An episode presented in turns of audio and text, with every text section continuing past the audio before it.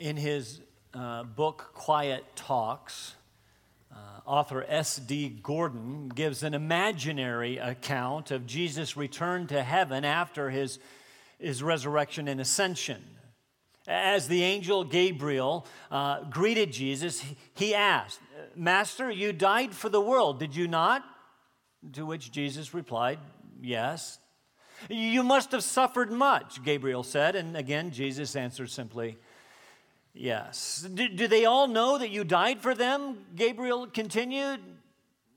No, only a few in Palestine know it so far, Jesus said. Well, then what is your plan for, for telling the rest of the world that you shed your blood for them?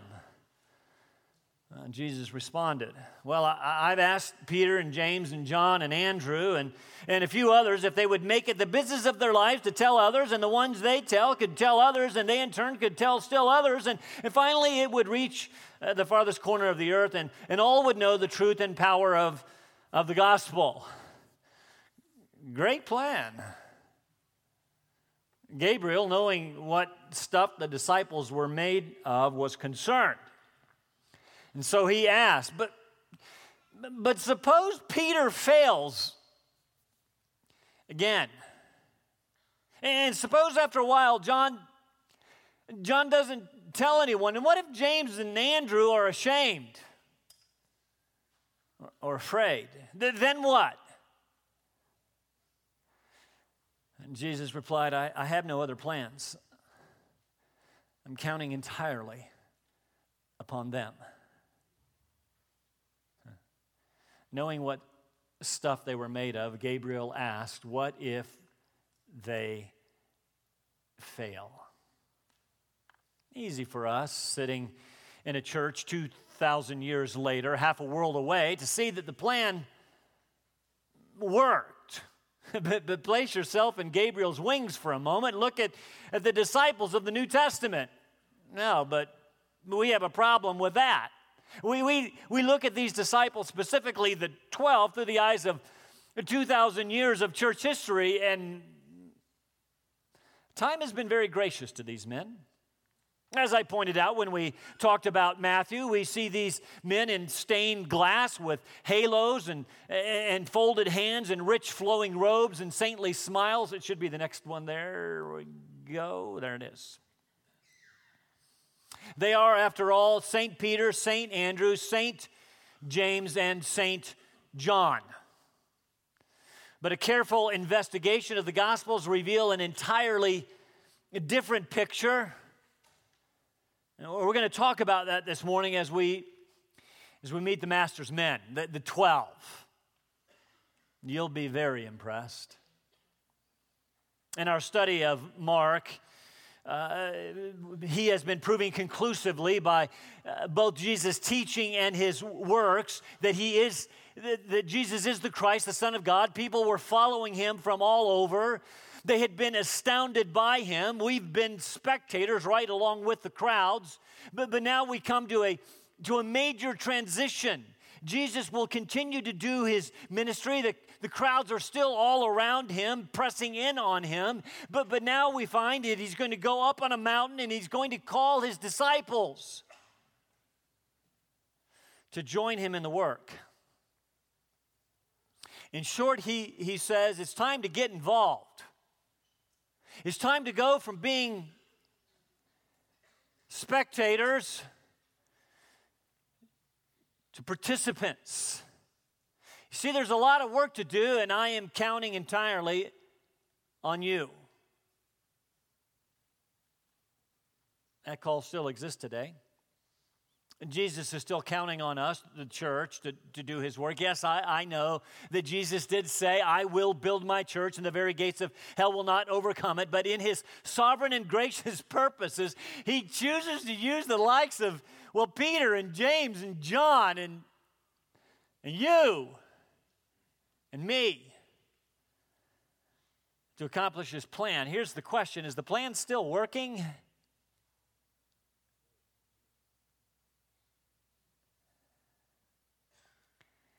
The truth is that very thought of that plan may be a bit intimidating to you.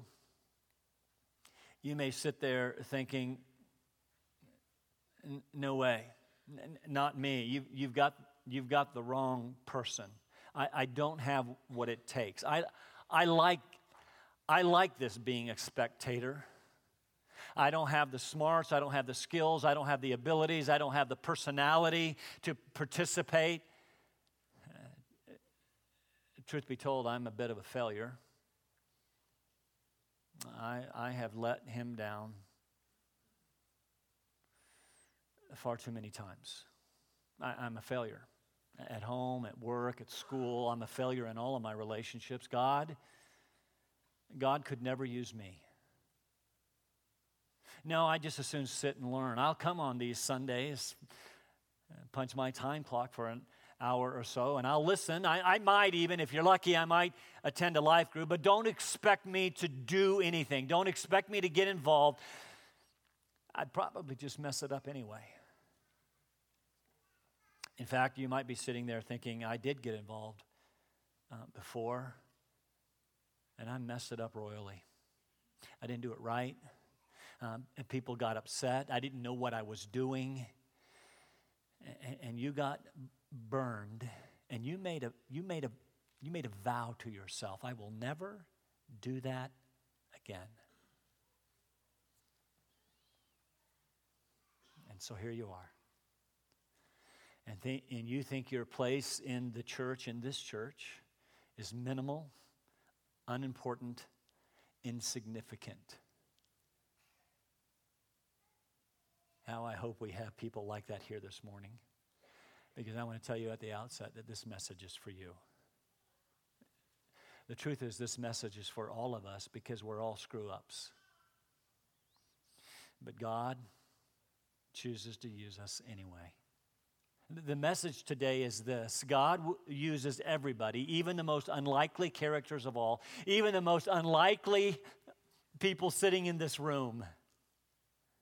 how do I know that? Well, let's meet these very special men that Jesus called. Shall we? The text is found in Mark chapter 3, verses 13 to 19. Look at it with me. And he, that is Jesus, went up on the mountain and, and summoned those who whom he himself wanted, and they, and they came to him. And he appointed 12 so they would be with him and, and that he could send them out to preach and to have authority to cast out the demons. And he appointed the 12 very impressive list Simon, to whom he gave the name Peter, and James, the son of Zebedee, and John, the brother of James. To them he gave this the name Boanerges, which means sons of thunder, and, and, and Andrew and Philip, and Bartholomew and Matthew and Thomas and James, the son of Alphaeus, and Thaddeus, the, and Simon the Zealot, and Judas Iscariot, who betrayed him. And that's the list. Impressive, isn't it? If I'd asked you when you were coming in this morning to name the, the, the, the 12, you know, before we read it, most of you could not. Truth is, you haven't even heard of some of these guys. That's the point. The outline today is really quite simple. We're going to see this, this call to discipleship that I think remains the same today. And I want us to see what discipleship involves. And then we're going to look at this, this list of, uh, of 12 winners. It was time for his disciples, you see, followers, to get involved. It was time to join him in the work. So some of them, you see, had been following him for some time now, several, up to several months, maybe even longer, maybe like some of you. You've been following for a while, and it was time for this group, and it might be time for you to become involved. They had been, you see, spectator, spectators long enough. It was time to get in the work. Maybe like some of you. Jesus went up to the mountain. That's actually significant in the gospel narratives. Important things you see happen on, on mountaintops. It was in the mountain, for example. Maybe even this mountain, Jesus preached his first recorded sermon, the Sermon on the Mount in Matthew 5 to 7. It was on a mountain that Jesus often would go to be alone with his father to pray. It was on a mountain that he took that inner circle of Peter, James, and John. And, and one day, and he was transfigured before them. We call it the Mount of Transfiguration. And, And, and there God's voice came from heaven again, like at his baptism. This is my beloved Son. Some suggest, probably rightly, that much like Moses received the law, the old covenant on a mountain, Mount Sinai, that Jesus, the one greater than Moses, was beginning to unfold the new covenant. So he goes to the mountain. And he summons those that he himself wanted. It seems a little redundant in the Greek, but you need to understand that that's in, uh, in the English. You need to understand that's intentional because in the Greek it is. He called those he himself wanted. And when he called him, they came because when Jesus calls, they answer. Called the 12. That's a significant number. We should not miss that. In fact, several suggest that the 12, that title, is more important than the individual names. You see, within Israel's history, 12 was important. And some suggest that here he is calling out a remnant from, from Israel through, through the promise of this new covenant and through these 12 that Matthew and Luke make clear are going to judge the nation of Israel through these 12. He's the, the provisions of the new covenant would ultimately be fulfilled.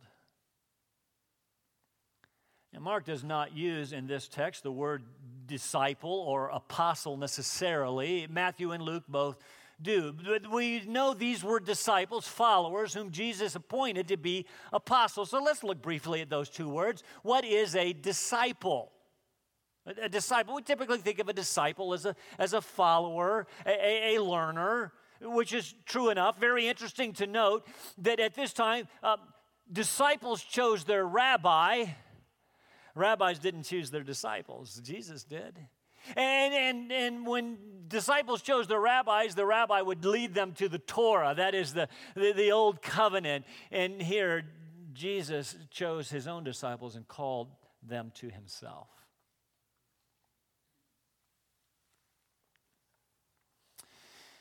Apostle is a compound word. It comes from two Greek words, which means simply to send out or to send away. Apostles, we know, are called sent ones. Now, now, while he does not use these terms, we see both aspects of these words in Mark's account. Look at verse 14. He appointed or made, more literally, he made 12 so that they would be with him and that he would send them out. That's the verb form of the word apostle. He would he could send them out. Notice first the order. Uh, Jesus first called them to be with him. That, that's where being a follower of Jesus starts. It starts with relationship. It starts with being with Him. I need you to hear that this morning. Better hear Him calling you this morning. He calls you to be with Him to be a disciple, to be a follower, to learn from him. The call is always and forever first to be with him. You understand how unique that is? How wonderful that is? Jesus actually calls you to be with him. Uh, that great uh, passage in, in, in Matthew chapter 11 Come to me, all you who are weary and heavy laden, and I will give you rest. Take my yoke upon you and learn. Follower, disciple, you learn from me, for I am gentle and humble in heart, and, and you will find rest for your souls. This is his call to you today to follow him, to learn from him, to be in relationship with him, and thereby to find rest.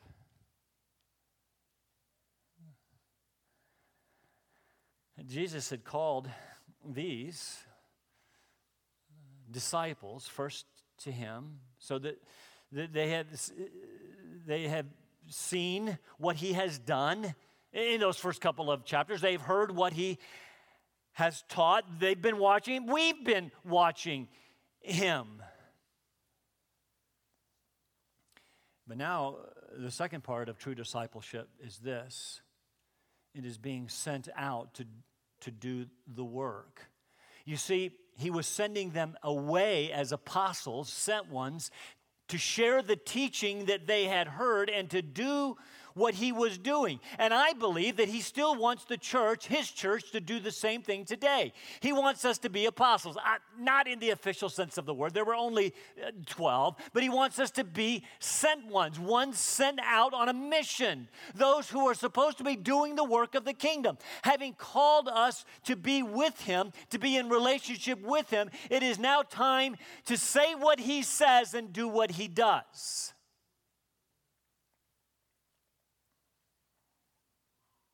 Here he sends them out to preach the good news, to share the gospel.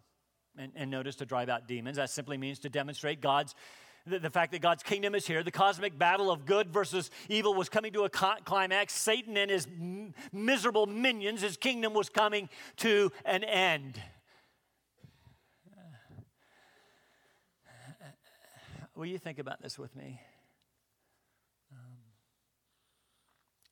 I, I think our churches are filled maybe our church is filled with lots of people who want to be disciples of Jesus, and that's a good thing. I, I, want to be with Jesus. I want to know Jesus. I want to spend time with him. That's a good thing. It needs to start there, but that is only half the job. We need to go from being disciples to being apostles. That is, those who are called to Jesus and then sent out from him to do the work. Jesus calls you to himself, and then he enables you to go out and say what he says and do what he does. Is the plan still working?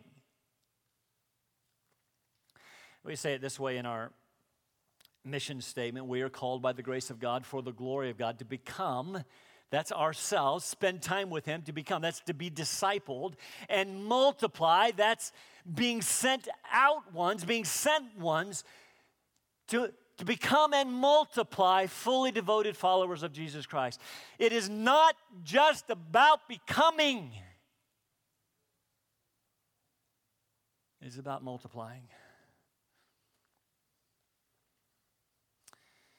And being a follower of Jesus Christ includes being a disciple, it includes being a learner, and it's appropriate that we take time to learn, to grow, to be discipled, to be equipped for ministry. But there comes a time when we stop being uh, um, uh, spectators and we become full fledged participants, which means we take on the responsibility of making disciples, of equipping others with us to do the work of ministry. Part of the process of being a disciple is making disciples, it is joining Him in the work. How's the plan working out for you? here every Sunday.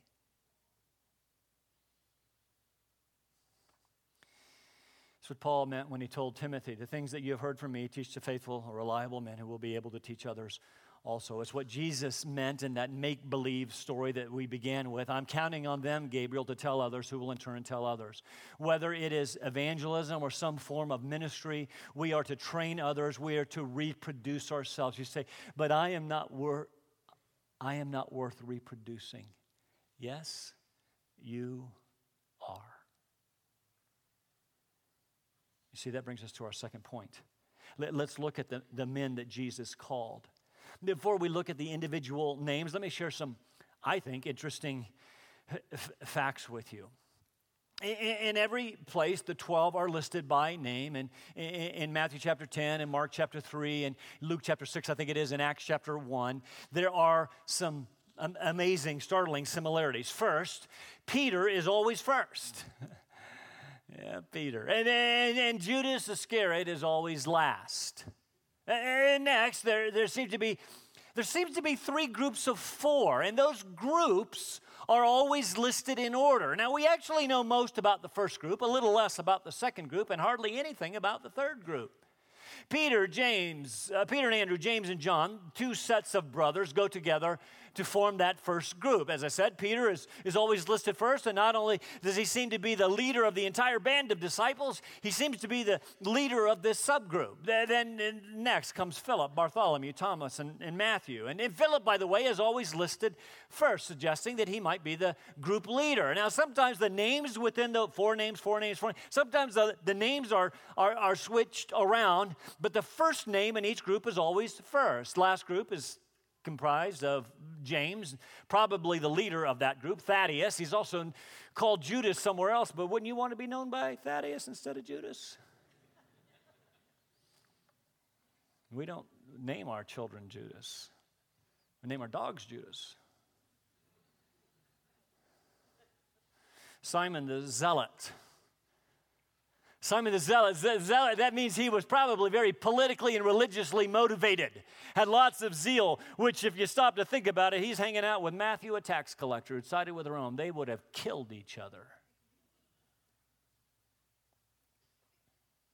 And last and certainly least, Judas Iscariot. As I said earlier, these men were not necessarily the patron saints we normally think of today. They were not your churchy kind of guys. Several of them were fishermen by trade. They probably smelled bad, spit, swore, and fought amongst themselves. I know you don't like that. It offends you that I say they swore. It doesn't match the picture that you have in your minds, but I have proof. When Peter was in the courtyard after Jesus had been arrested, he was confronted with being a follower of Jesus not once but three times. It irritated him just a bit. So the first time he lied, the second time he swore an oath, and the third time he swore a vile kind of swearing. I don't know what the you're talking about.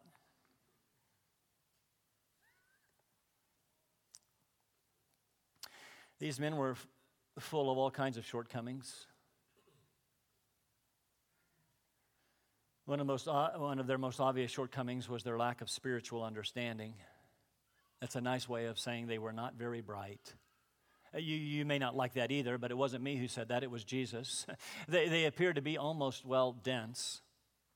They struggled with understanding Jesus' parables as, as much as the crowd. Several times through his ministry, when he had finished teaching, they would be standing there with the lights on, nobody's home look, and then somebody would eventually, usually Peter, ask a stupid question, at which point Jesus would say, especially through the Gospel of Mark, Are you so dull? Are you so slow of thinking that you don't get it? The bottom line is these men were not your church going type. They were not the veritable answer men, the Bible answer men that you would expect. They were not the saints of stained glass windows. They were not the sharpest knives in the drawer. They, they, they, were men who needed a Savior, just like you and, and just like me. They needed to be transformed, just like you and, and just like me. But here's what I want you to understand they all had one thing in common they had flaming hearts for Jesus.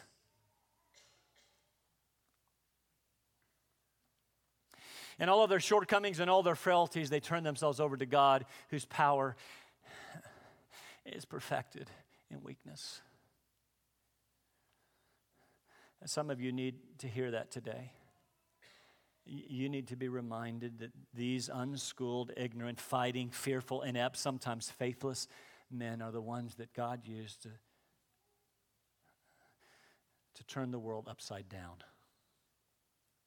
They are an encouragement to every person in this room who has ever thought Jesus could never use me. You ever felt that way? Let's look at the men. I think, I think that you will be encouraged with how inept you are and how good he is.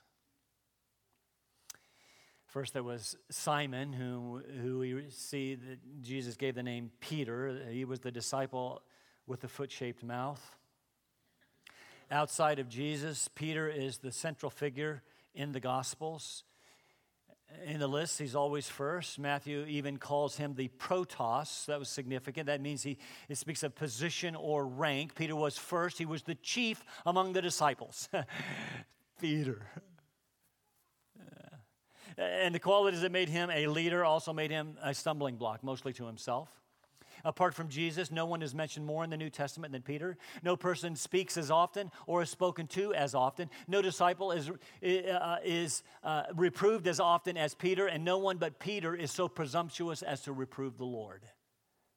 No other disciple so boldly confessed Christ, and no one so boldly denied him. No one was so praised by Jesus, and no one was called Satan by Jesus. Peter is a bundle of contradictions, inconsistencies, strengths, and failures all rolled into one. Are you starting to feel a little bit better? I am. Peter's biggest problem seemed to be his mouth. He was always opening it, always interrupting, continually asking questions, frequently giving advice, and sometimes even commands. And most of the time, he did not even know what he was talking about. Are you starting to feel a little better?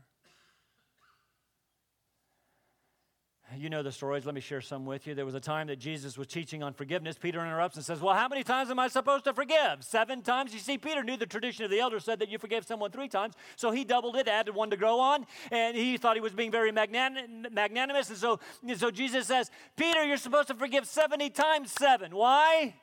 Did, did he mean 490 times? No, we all understand that forgiving is to be ongoing. We forgive as many times as necessary. But I think that he told him 70 times 7 because he's a dumb fisherman and he knew that it would take him a while to figure that out and it would finally shut his mouth.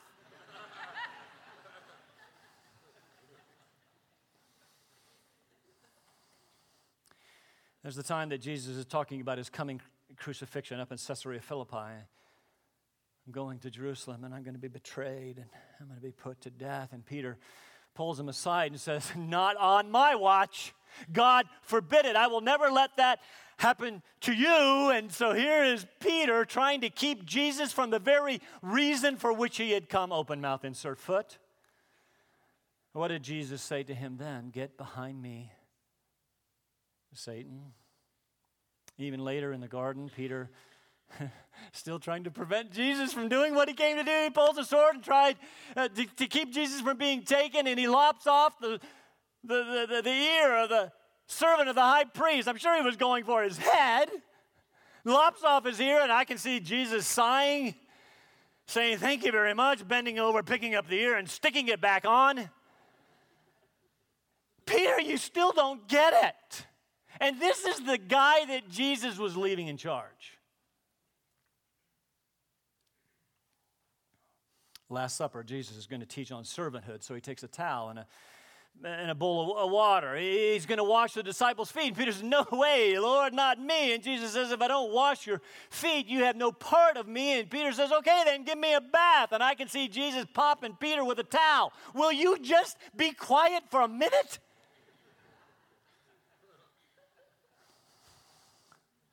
Later that evening, he boasted, Lord, I will follow you.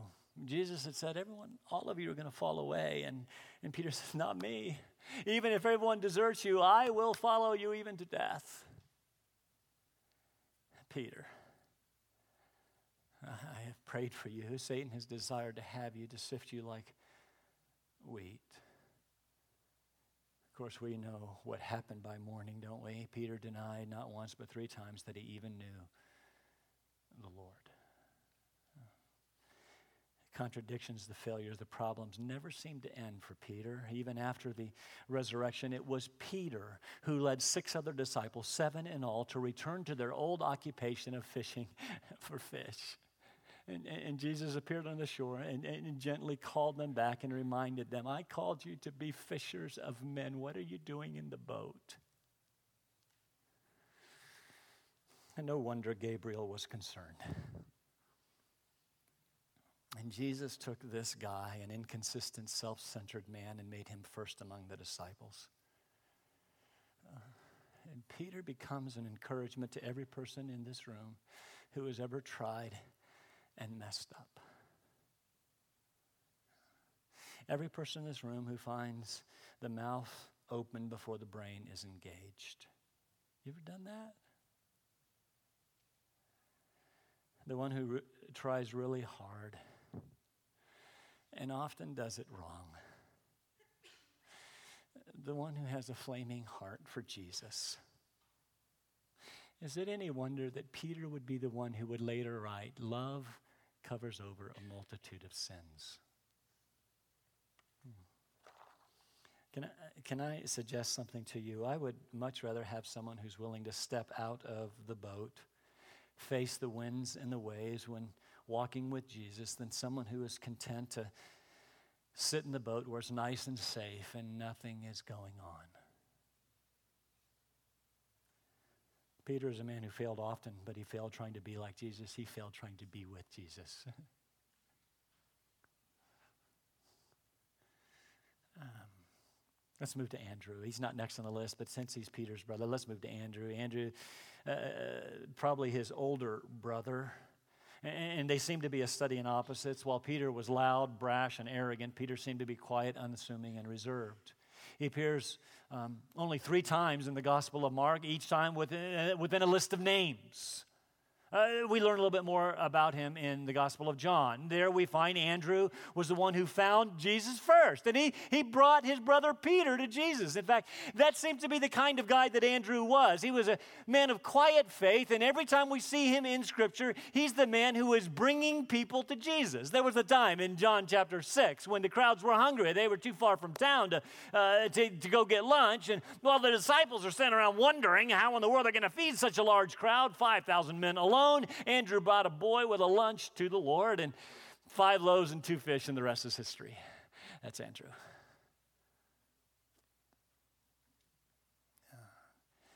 There was a time in John chapter 12, a couple of Greeks came up to Philip and said, Sir, we would see Jesus. What did Philip do? Well, he goes and finds Andrew. What did Andrew do? He takes them to, to Jesus. Andrew was always bringing people to Jesus. Uh, let me ask you this question. Do you think it was tough uh, being Andrew? the older brother, seeing his younger brother get all of the notoriety and attention. I'm the one who told Peter about Jesus. Why does he get all the attention? In fact, he's often referred to as Peter's brother. That's fun. Yet, all we see is this quiet former fisherman telling people about Jesus. He didn't seem to care about uh, uh, attention. He, he is the picture of all of those who serve Jesus in quiet and unseen ways. He, he didn't seem to care who noticed. Again, we find a disciple who had a flaming heart for Jesus, and he simply wanted other people to know. History records that later Andrew told the wife of a provincial governor about Jesus. She placed her faith in Christ. The governor didn't like it, so he hung Andrew on a cross. You ever heard of Andrew's cross? In fact, the story says that he hung there for two days. And guess what he did for those two days as he was dying? Telling people about Jesus.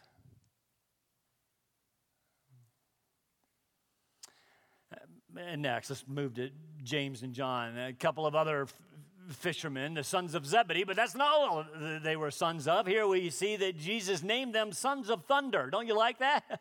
I don't know about you, but that sounds more like a motorcycle gang to me than a couple of stained glass saints. You can even see them with stitched names on the back of their robes or leather jackets, as the case may be, sons of thunder. Why? Uh, we probably wouldn't let these guys in our church. Let me prove it. These guys are out of control, bridled, harsh, and tough. Now, why were they called sons of thunder? The title seems to speak of men with great zeal, passion, well, and aggression. We see a little of that character come out in the gospel narratives. They would be the guys causing problems around here. Uh, there was a time that the disciples were arguing about which one uh, of them was the greatest. I have no doubt that James and John were right in the very middle of that discussion. Why do I say that? Because later they had their mother approach Jesus and say, Would you grant that my two sons would be uh, seated on your left, one on your left and one on your right in, in the kingdom? Bold request. Jesus looked at these two sons of thunder and said, Are you able to drink the cup I drink? No problem, they said. You guys still don't get it. It was the time they're on their way to Jerusalem. They left Caesarea Philippi.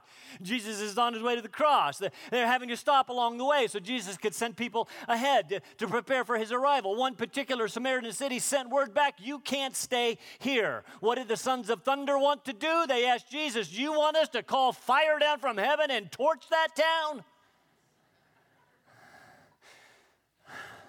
Jesus, seeing the multitudes, had compassion. James, seeing the multitudes, said, Let's nuke them.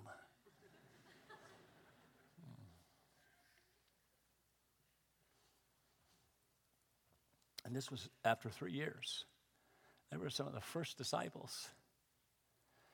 After three years of hanging out with Jesus, they still don't get it. It's no wonder Gabriel was concerned. But I want to tell you, they made it because God uses all kinds of people. James has the distinction of becoming the first of the disciples to give his life for the master, sawn in two by Herod Agrippa. John went, went on to write uh, uh, much of the New Testament, five books, the Gospel of John, the three epistles that bear his name, and the book of Revelation. How would you like to be the one to write Revelation? These guys who didn't get it, who were often out of line, who had personalities like sandpaper, made it. they did the work of the kingdom. So don't tell me you don't have what it takes. I'm not even going to spend time talking about the rest of the guys in the list. I could talk about Philip, who asked the, the, Lord the night before his crucifixion, Lord, show us the Father. To which Jesus responded, Have I been with you so long and you don't know who I am, Phil? I could tell you about Tom, Thomas, doubting Thomas. I won't believe unless I put my finger in his nail prints and my hand in his side.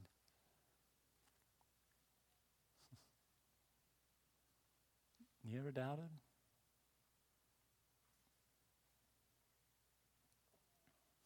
Most of them we don't know much about. Most of them are never quoted as saying anything. Some of them don't even appear in the New Testament outside of these very special lists. Are we to assume they were just a bunch of losers who never did anything for the kingdom? I don't think so. I believe we see here men who are willing to serve with no press, without their names and lights, without fanfare.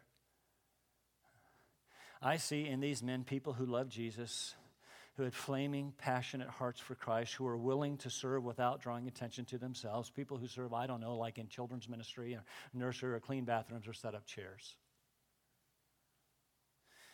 Not a lot of notoriety there. In fact, about the only time you see those people's names are on a list where they are being told it's now it's your turn to serve. Seven of the 12 disciples, we have no idea what their occupation was. Five of the four fishermen and a tax collector. The other seven, no idea. We simply know that they were called by Jesus to join him in the work, and they went out two by two doing the work, and they turned the world upside down.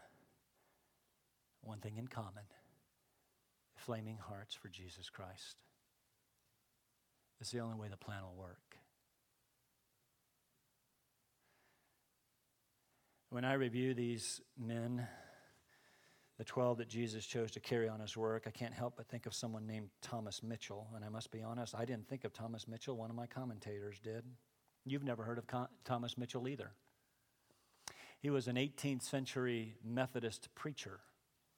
And this is what his obituary read Thomas Mitchell, an old soldier of Jesus Christ, a man of slender abilities as a preacher, and who enjoyed only a very defective education. Nice. And exactly the kind of man that Jesus would choose. What a muddled, messed up group of men. But these were the men that Jesus chose. And I would suggest that you take a little glance around this room. We may not like to think this, but we're not a whole lot better. I know uh, we like to think that we're the exception to the rule. But 1 Corinthians says, For you see your calling, brethren, brothers, sisters, how that not many noble, not many wise, not many strong after the flesh were called.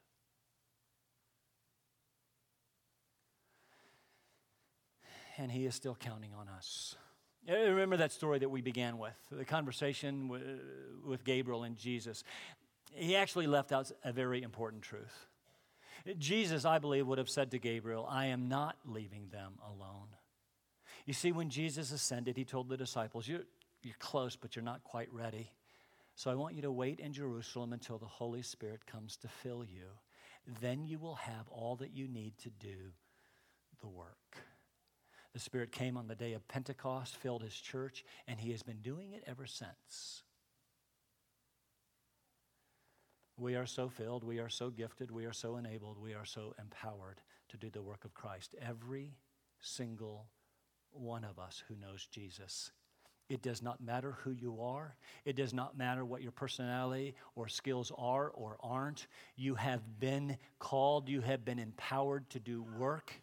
And if God can use people like Peter and Andrew and James and John and Scott and Tana and Pat and Lucy and Michael and Laura, and the list goes on and on, I could just make eye contact with you.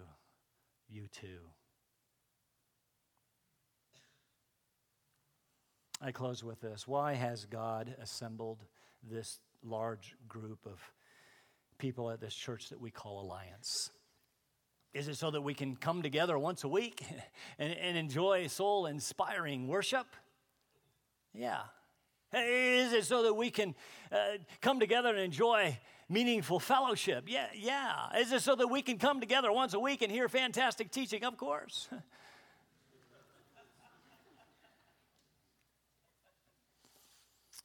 but is it also so that we can be workers who go out as sent ones to share the gospel of the kingdom with lost, helpless, harassed people in demonstration of the Spirit's power?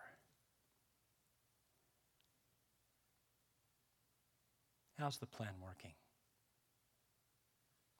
He's still counting on us.